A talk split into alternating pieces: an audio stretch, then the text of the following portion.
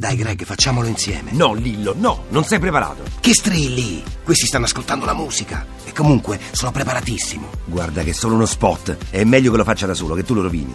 Ti dico che mi sono preparato. Va bene, uno, due, tre. Il 19 dicembre esce al cinema Colpi di Fortuna con Christian De Sica, Francesco Mandelli, Luca e Paolo e noi, Lillo e Greg. Infatti, Venite al cinema che vi aspettiamo. hai visto che l'ho fatto bene? È vero, bravo, non, non- non me l'aspettavo. L'economia prima di tutto, a cura di Roberto Pippan. No, non va bene finché non vediamo un provvedimento che metta in relazione l'azione contro l'evasione fiscale e i proventi che derivano da utilizzare per abbassare le tasse. O quando non inizia un'azione ferma sulle spese inutili della pubblica amministrazione da restituire all'abbassamento delle tasse. Finché non vediamo questo non daremo un giudizio positivo alla legge di stabilità. Buongiorno, buongiorno a tutti i nostri ascoltatori da Roberto Zampa. Oggi è l'ultimo giorno utile per pagare senza incorrere in sanzioni e interessi di mora l'IMU su seconde case, negozi, uffici, stabilimenti industriali, eccetera. Ne parliamo subito col nostro primo ospite, Antonio Gigliotti, direttore di Fiscal Focus. Buongiorno. Buongiorno a voi. Facciamo il punto su questa IMU. Quest'anno con la prima casa l'abbiamo, speriamo, fatta franca, a parte gli immobili di lusso. Vedremo poi cosa naturalmente capiterà a gennaio. Ora è il momento di pagare per chi possiede immobili di altro tipo. Fin qui naturalmente è tutto normale. Un po' meno normale forse è la confusione di questi giorni.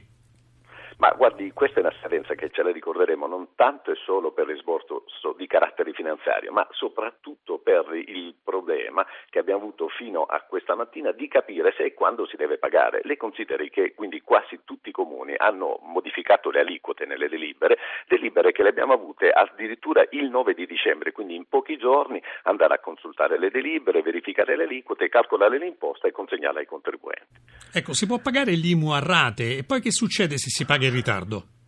No, purtroppo l'IMU non si può pagare a rate, quindi non si può rateizzare, si deve pagare entro oggi il saldo, comunque vi è una piccola possibilità, cioè quella del cosiddetto ravvedimento peroso, è uno strumento che consente di ravvedersi e di pagare con una sanzione ridotta. Se io pago entro 14 giorni dalla scadenza o soltanto una sanzione dello 0,2% giornaliero, dal quindicesimo al trentesimo giorno quindi ho una sanzione del 3%, dopo diventa del 3,75, oltre ovviamente gli interessi. Se mi beccano loro invece non ho pagato, attenzione che la sanzione è del 30%. In molti comuni oggi, oltre alla seconda rata dell'IMU, ci sarà da pagare anche la Tares, ovvero il nuovo tributo sui rifiuti. Ecco, secondo la CGA di Mestre, rispetto al 2012, per molti imprenditori ci saranno aumenti pesanti.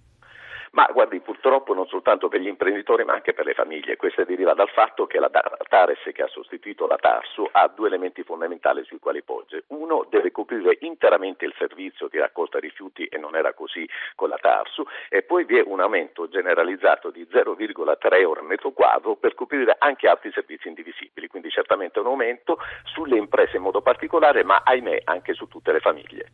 Poi a gennaio naturalmente si riapre la questione IMU sulla prima casa grazie ad un emendamento in legge di stabilità, il pagamento è slittato dal 16 al 24 gennaio, resta comunque il fatto che si dovrà pagare anche se molto meno per la verità rispetto al 2012, però quanto pagato non sarà detraibile dalla futura imposta Tasi, che è la nuova tassa sui servizi. Assolutamente no, chi ha la sfortuna di abitare in uno dei 2390 comuni che hanno aumentato l'aliquota base dovrà praticamente fare quindi il versare il saldo, sia pure in piccola misura, entro quello che era prima il 16 di gennaio, oggi sembra il 24 di gennaio, una differenza che lo Stato ovviamente non ha rimborsato ai comuni. Senta, in Italia comunque mh, davvero c'è da dire che pagare le tasse resta purtroppo complicatissimo perché non si... Ecco, la domanda è perché non riusciamo a fare quello che si fa in altri paesi nei quali a casa del contribuente arriva direttamente una certificazione con l'importo esatto da pagare? Da noi invece purtroppo è il contribuente che deve fare i calcoli. Ma guardi, come contribuente, come commercialista, ormai sono diversi anni che me lo chiedo giorno e notte, ma dico, ma perché bisogna quindi avere questo caos? Anche perché, guardi, l'ultima scadenza, questa dell'IMO, i comuni avevano assolutamente tutto, quindi era sufficiente non dare una mini proroga che non serve assolutamente a niente, diciamolo chiaramente dal 16 al 24, ma magari arrivare ai primi di febbraio il contribuente vedeva recapitarsi direttamente un bollettino con la, la stampa dell'importo da pagare, come avrebbe fatto qualunque altro Stato, forse un po' più democratico. Sì, e anche aggiungiamo un altro aggettivo, civile, evidentemente da noi questo aggettivo non è molto usato. Noi ringraziamo Antonio Gigliotti, direttore di Fiscal Focus, in bocca davvero al lupo per oggi. Eh? Crepi. E ora le ultime novità sulla legge di stabilità. Abbiamo in linea l'economista Fabio Sdogati. Buongiorno. Buongiorno a lei. Allora, professore, la Commissione Bilancio della Camera sta approvando parecchi emendamenti interessanti. Si va dal fondo per tagliare il cuneo fiscale ai nuovi stadi, ma senza abitazioni intorno, dai maggiori esborsi per esodati e forze dell'ordine alla sanatoria per le spiagge, dal bonus bebè all'abolizione del bollo fisso da 34,20 euro sui conti correnti fino a 17.000 euro medi. Che ne pensa? Ma non lo so, mi sembra un elenco di scherzi. Eh, noi abbiamo un paese in una situazione gravissima, non c'è coscienza evidentemente del fatto che nel marzo 2012 eh, noi abbiamo firmato una cosa che si chiama il Fiscal Compact che impone al governo italiano uh, delle politiche di risanamento che io personalmente non condivido, ma questo conta poco in questo momento. Eh, questo impegno è stato preso, questo impegno va mantenuto. Io trovo che questo, questo elenco di provvedimenti sia veramente molto, molto deludente. Ecco, verrà introdotta la mobilità per il personale delle società controllate direttamente o indirettamente dalle pubbliche amministrazioni, a parte naturalmente le società quotate.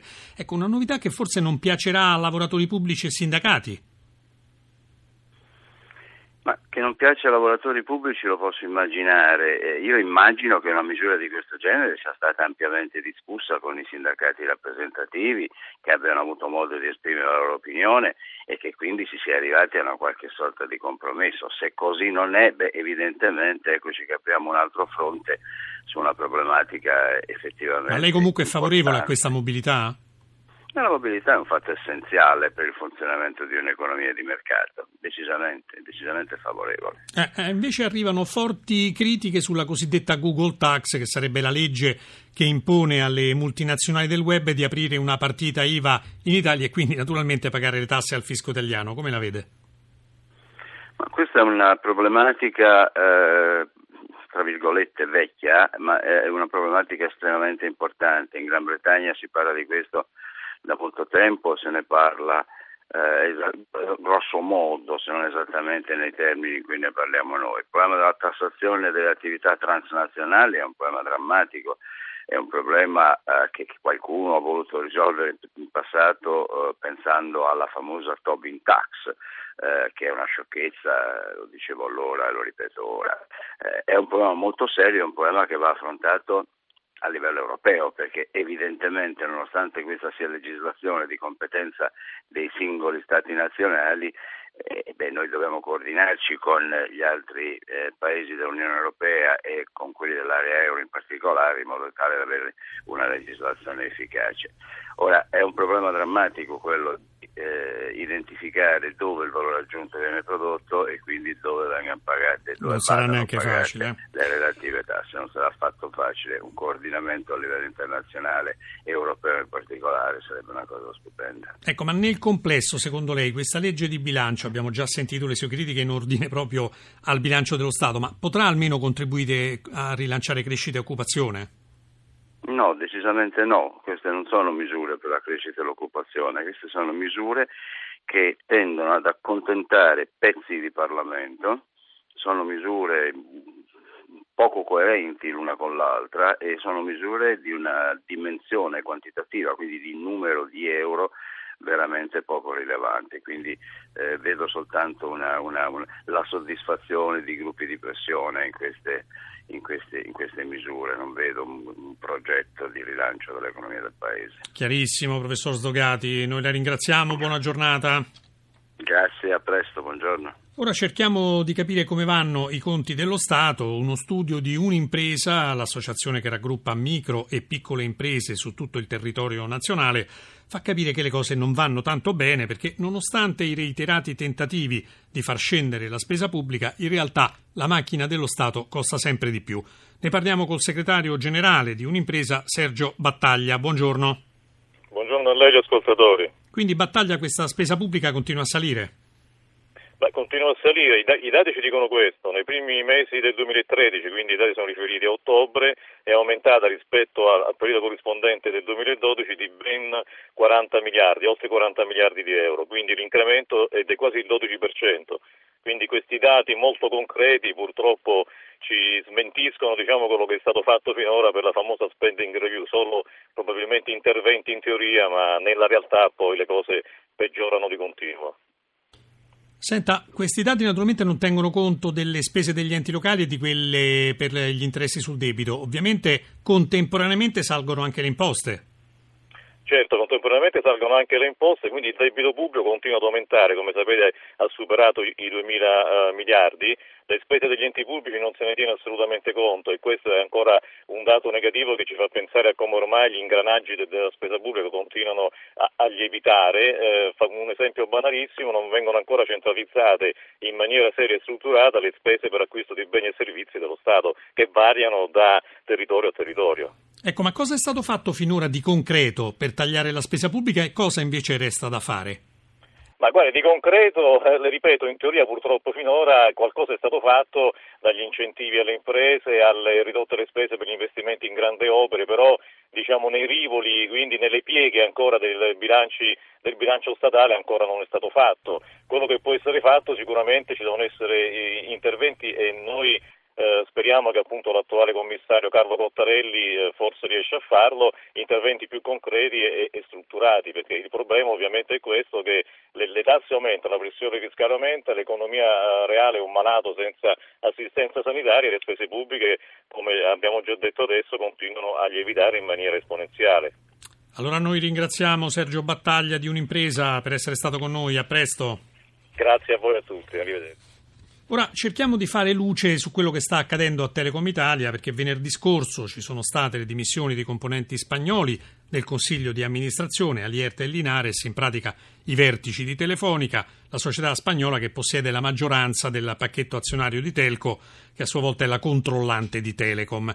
Poi è arrivata la notizia che il fondo americano BlackRock è passato di colpo dal 5 a oltre il 10% in Telecom Italia, diventando il secondo azionista, anche se proprio pochi istanti fa è arrivata una correzione a questa notizia perché eh, BlackRock ha comunicato di avere solo il 7,78% delle azioni e quindi di non aver rileva- eh, superato la soglia rilevante del 10%. Ma per capirne di più abbiamo in linea un esperto del settore, Gildo Campesato, direttore del Corriere delle Comunicazioni. Buongiorno.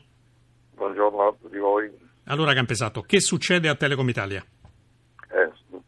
Italia in questo momento c'è una grande confusione determinata dal fatto che il 20 venerdì prossimo ci sarà un'assemblea con all'ordine del giorno la revoca del Consiglio di amministrazione. Sembrava che fosse soltanto un buttate del consigliere Fossati, del mm, finanziere Fossati col 5% in mano a Findin aveva chiesto la revoca dei consiglieri ma sembrava destinato a un'azione al nulla se non dimostrativa, invece potrebbe proprio essere che nella prossima sera verranno cambiati gli equilibri gestionali di Telecom. Senta, ma cosa c'è dietro questa fuga degli spagnoli e ora l'arrivo degli americani? Eh, apparentemente sono coincidenze, ma non tutte le coincidenze sono casuali a volte. Gli spagnoli sono in fuga perché eh, il CADE, l'autorità antitrust brasiliana, ha detto che così non poteva andare, cioè che si rischiava un conflitto di interesse, una presenza troppo forte di Telefonica sul mercato brasiliano che possiede in questo momento Vivo, che è un gestore mobile importante, e anche attraverso Telco, che controlla Telecom Italia, il meccanismo delle scatole cinesi, anche Team Brasile, che è un altro operatore brasiliano. Di fatto in questa maniera Telefonica ha un'influenza su più di metà del mercato della telefonia. Quindi su queste, su queste acquisizioni ci sarebbe troppo. il punto interrogativo dell'antitrust brasiliano. Esattamente, che ha detto a Telefonica esci da Telco o vendi vivo o Telecom vende in Brasile e questa potrebbe essere una delle ipotesi. Per concludere rapidamente Campesato, ma secondo lei Telecom Italia tra poco sarà italiana solo di nome? Eh, diciamo che effettivamente se ci sarà, verrà confermato il controllo di Telefonica su Telecom Italia, effettivamente c'è un'influenza determinante di Telefonica su Telecom Italia. Ma il problema non è tanto il passaporto quanto capire se la presenza degli, spagnoli può garantire il futuro di crescita per Telecom e le infrastrutture di larga banda di cui il Paese ha bisogno. Molti Grazie. Staremo a vedere, naturalmente non mancherà occasione di per riparlarne. Un grazie a Gildo Campesato, direttore del Corriere Comunicazioni. Una buona giornata. Grazie, salve. Chiudiamo come al solito con i mercati finanziari, ci colleghiamo con la nostra redazione di Milano. Marzio Quaglino, buongiorno. Buongiorno. Come vanno stamane le borse asiatiche? Le borse asiatiche hanno aperto in calo, per quello che riguarda Tokyo eh, c'è stata già la chiusura a meno 1,62%, anche Hong Kong a metà seduta cede lo 0,23%, la tendenza è al ribasso sulle preoccupazioni per il, l'imminente ormai tapering, cioè la riduzione degli interventi da parte della Federal Reserve, cioè la banca centrale statunitense a sostegno dei mercati. La scorsa settimana è stata piuttosto negativa per l'Europa. Sì, per l'Europa c'è stata un po' per tutte le piazze una flessione tra il punto e mezzo e i due punti percentuali eh, e questo ha limato i guadagni dall'inizio dell'anno. Per quello che riguarda Milano in particolare eh, possiamo segnalare per l'indice Fuzimib un calo eh, settimanale dell'1,7%, il progresso dall'inizio dell'anno, ormai siamo in, eh, quasi in chiusura, il progresso dicevo del 9,4%. Un flash su euro e spread. Per quello che riguarda lo spread riparte da 225 punti base con un rendimento del BTP decennale al 4,09%, per quello che riguarda invece il, il cambio euro-dollaro è leggermente in salita l'euro sopra quota 1,37,5. Un grazie a Marzo Quaglino e a Francesca Librandi per l'assistenza al programma. Linea di nuovo prima di tutto. Una buona giornata ai nostri ascoltatori. Da Roberto Zampa.